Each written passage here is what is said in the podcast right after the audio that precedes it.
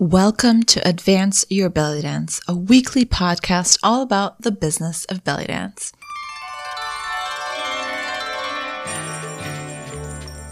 I'm your host, Zana, and every week you'll get belly dance business tips you wish your dance teacher told you when you first started.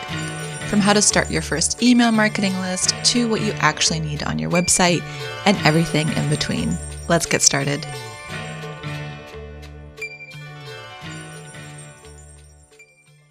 Hey, everybody, welcome back to another episode of the Advance Your Belly Dance podcast.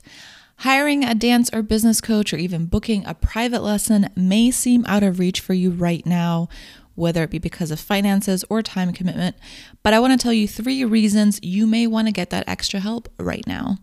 Number one, you need accountability. If you know you could benefit from an extra kick in the butt by holding yourself accountable to another person, then hiring a coach may be very beneficial to you. It's easy to procrastinate when you only have yourself to disappoint.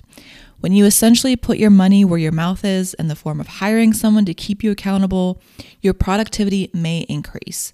I know for me personally, even regular check ins in a group business coaching program I'm part of make all the difference in how I approach my work and how much I get done.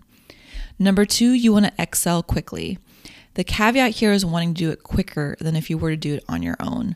Some of us are more studious than others and can do things at a slower pace, but combined with the accountability of a great coach plus their expertise, you'll be able to advance quicker and get more instant feedback when you're working with someone one on one. And number three, you could benefit from the network.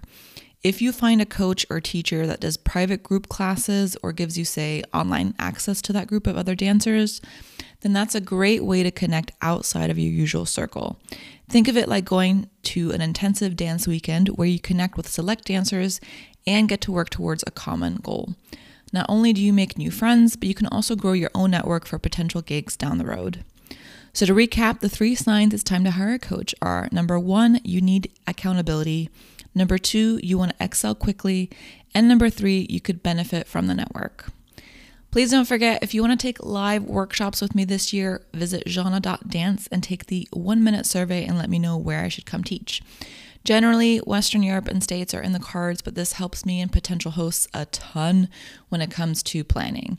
I would really appreciate hearing from you if you want to learn from me live. So head on over to zana.dance, that's Z A N A dot dance and take the quick one minute survey.